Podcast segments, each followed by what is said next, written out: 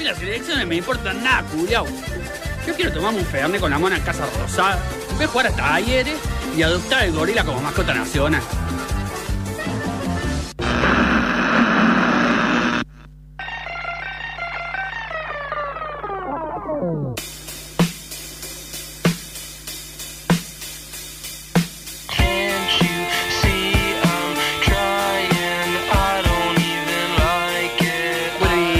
Muchas vueltas, como decían los Strokes, abrir su disco 17, disco debut, año 2001, eh, banda nacida y criada en Nueva York, eh, eh, integrada por algunos Nepo Babies, Ja. pero eh, todo eso no hace a la cuestión de, de su sonido y a la cuestión que nos, que nos convoca hoy, que es recordar o repasar, si, si quieren, uno de los discos fundacionales de la de una de las últimas épocas doradas del rock and roll, como ha sido el indie rock de los 2000, claramente. Exactamente, sí, en el 2001 eh, los Strokes sacan eh, eh, Is This It?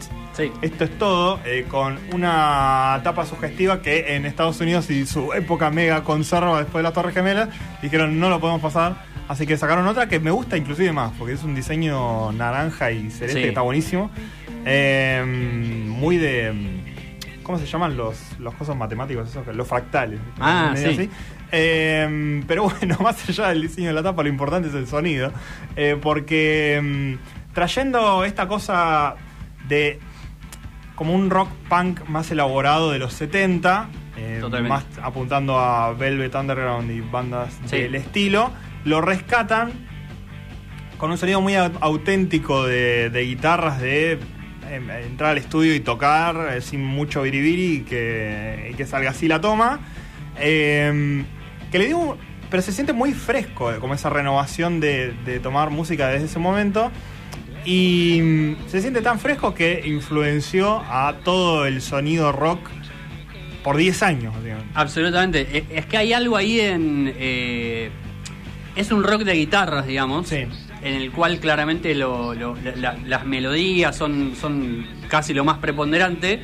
Pero son como melodías simples o punteos simples, digamos. No, no, no hay virtuosismo. No es un rock de Claro. guitarras virtuoso como el de los 80, 90, de, no sé, Slash, por ejemplo. Es como una cosa muy rítmica, muy constante. Exactamente. Siempre exactamente. presente. Es como. Es, es, es eso, digamos, como. eh, canciones. Que esto lo hemos dicho muchas veces con, con muchos discos. A mí es algo que me gusta. Que son canciones que saben, saben lo que quieren hacer y lo hacen bien. Sí. Eh, porque son canciones de estructura simple, clásica, pero que le sale bien y tiene, tiene partes pegadizas, digamos, y sobre todo las partes de guitarra son partes que uno después se las queda como en la cabeza tarareándolas. Total. Eh, y eso es algo que, claro, uno lo, lo piensa al día de hoy y dice, sí, es algo que hace medio mundo, pero justamente lo hace medio mundo porque lo hicieron ellos primero.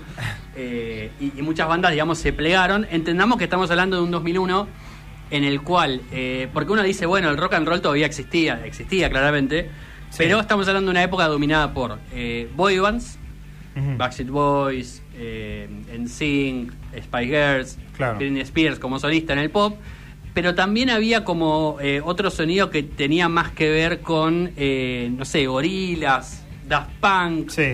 una cosa medio EDM, electrónica. Sí, exacto. Eh, y el rock and roll estaba como medio buscando ahí la manera de sobrevivir. Y aparecen ellos eso, ¿no? Como con una reivindicación de los 70 eh, traída a esa época, pero al mismo tiempo sin sonar pulido y sin sonar como podría haber sonado para, para la ingeniería de la época, digamos, Claro. que, que ya había un- una buena manera de grabar y ellos adrede deciden sonar eh, medio low-fi, digamos, como medio sucio, eh, y eso le suma muchísimo también para mí. Y ese era el estilo que iban a, a, a seguir muchísimas otras Sí. bandas a partir de ese momento. Eh, se nota en, en el sonido de las, de las guitarras así como procesado solo por, por los amplis y Sí. demás y pasados por, por un cable de la grabación y punto. Eh, en la voz de, de Casablanca así también como más distorsionada. Eh, toda una idea que, que ellos tenían básicamente de, bueno, tiene que salir más o menos en una toma, nos juntamos nosotros a, a practicar mucho, pero a, a que a tocar en el estudio nosotros cuatro, como no, no queremos que haya eh, aspectos de, de producción en el, en el medio, capas y, y mucho más, una cosa muy, muy simple, muy sencilla, que ya los habían descubierto más o menos como con esa onda Sí. eh, y les, le dieron la oportunidad. E insistimos, disco debut eh, que, que marcó una época. Así que ya un trabajo sensacional de, de encontrar la renovación de- del sonido, digamos. Sí, que tiene. Digamos, para hacer un disco debut, tiene muchos de los hits de la banda. Sí. Eh, probablemente si ustedes lo- los van a ver o ven un show al día de hoy, varios de esos temas que suenan en el disco los tocan al día de hoy. Eh, y a mí algo que me llama la atención es que, digamos, no solo marcó una época en, en Estados Unidos y en el Reino Unido, eh, Mm. con muchas bandas que después, digamos, siguen ese proceso, sino que acá en Argentina. Claro.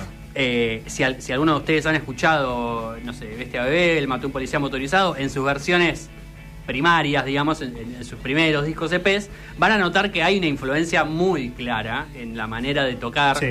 y sobre todo en la manera de hacer los riffs de las guitarras que son casi calcados de lo que es Strokes. eh, y cuando uno lo escucha, está ahí, digamos.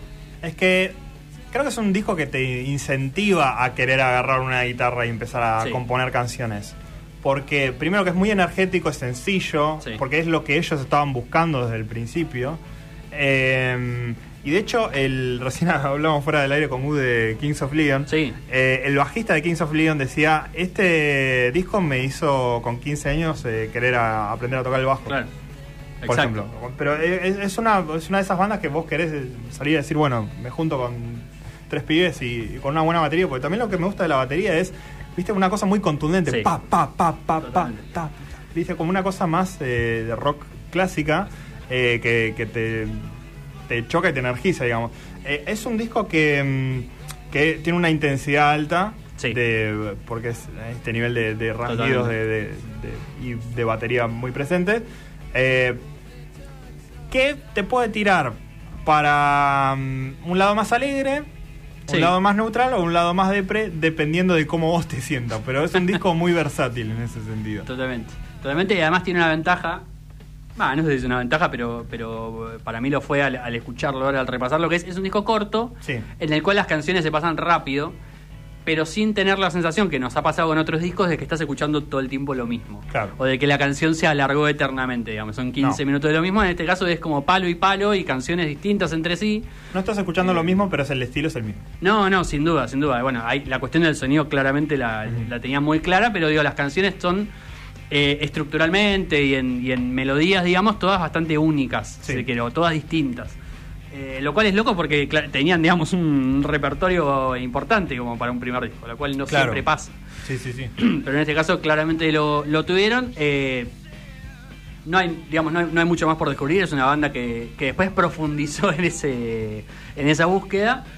Claro. Pero que sí, yo siento que nunca lograron la autenticidad que tiene este disco y este sonido particularmente. eh, porque después, obviamente, bueno, las bandas se profesionalizan, digamos, y medio son obligadas a, a pulir probar un poco el cosas, sonido, sí. claro, pero eh, hay, algo en ese garage, hay algo en ese sonido de, Sí. de garage que, que lo hace irrepetible, digamos. Y que, hace que 20 años después, eh, no te digo que suene moderno, porque no sonaba moderno en ese momento, pero que sea algo que sigue sonando relativamente actual, digamos. Claro, sí, sí, como más, más fresco. Eh, algo interesante que, que había mm, leído de, de las repercusiones que había tenido este disco, Sí.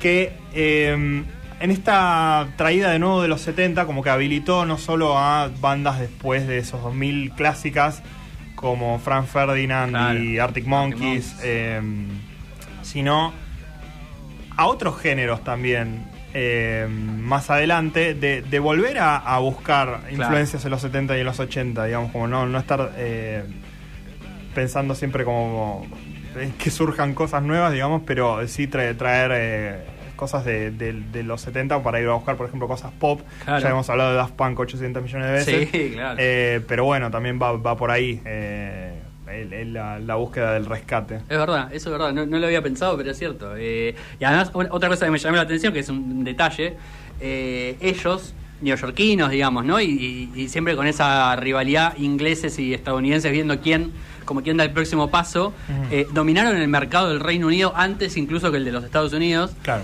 lo cual explica también cómo muchas bandas que generacionalmente se, se referencian en ellos, como los Arctic Monkeys, por ejemplo, eh, los tienen en ese lugar, digamos. Eh, ellos como que pegaron mucho en, en el Reino Unido y llevaron también ese sonido ahí, eh, lo cual es llamativo, siendo, digamos, que siempre hubo ahí una, una tensión medio permanente entre Sí. los dos países por ver quién era el que tenía las mejores bandas de rock, digamos. Una discusión más vieja del tiempo. bueno, se sienten medio ingleses de alguna manera. Sí, tienen un sonido, sí, tienen un sonido que podría ser, eh, podría ser inglés tranquilamente. Sí. Eh, quizá porque muchas de las bandas que ellos escuchaban probablemente fueran eh, ingleses, justamente.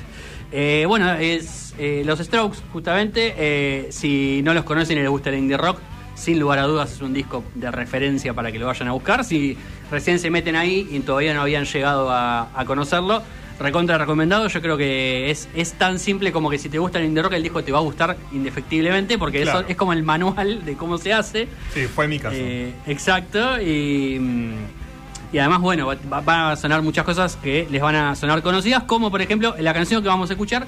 No quería pasar ninguna de las canciones que eran más conocidas, justamente Sí. porque uno ya las tiene muy escuchadas.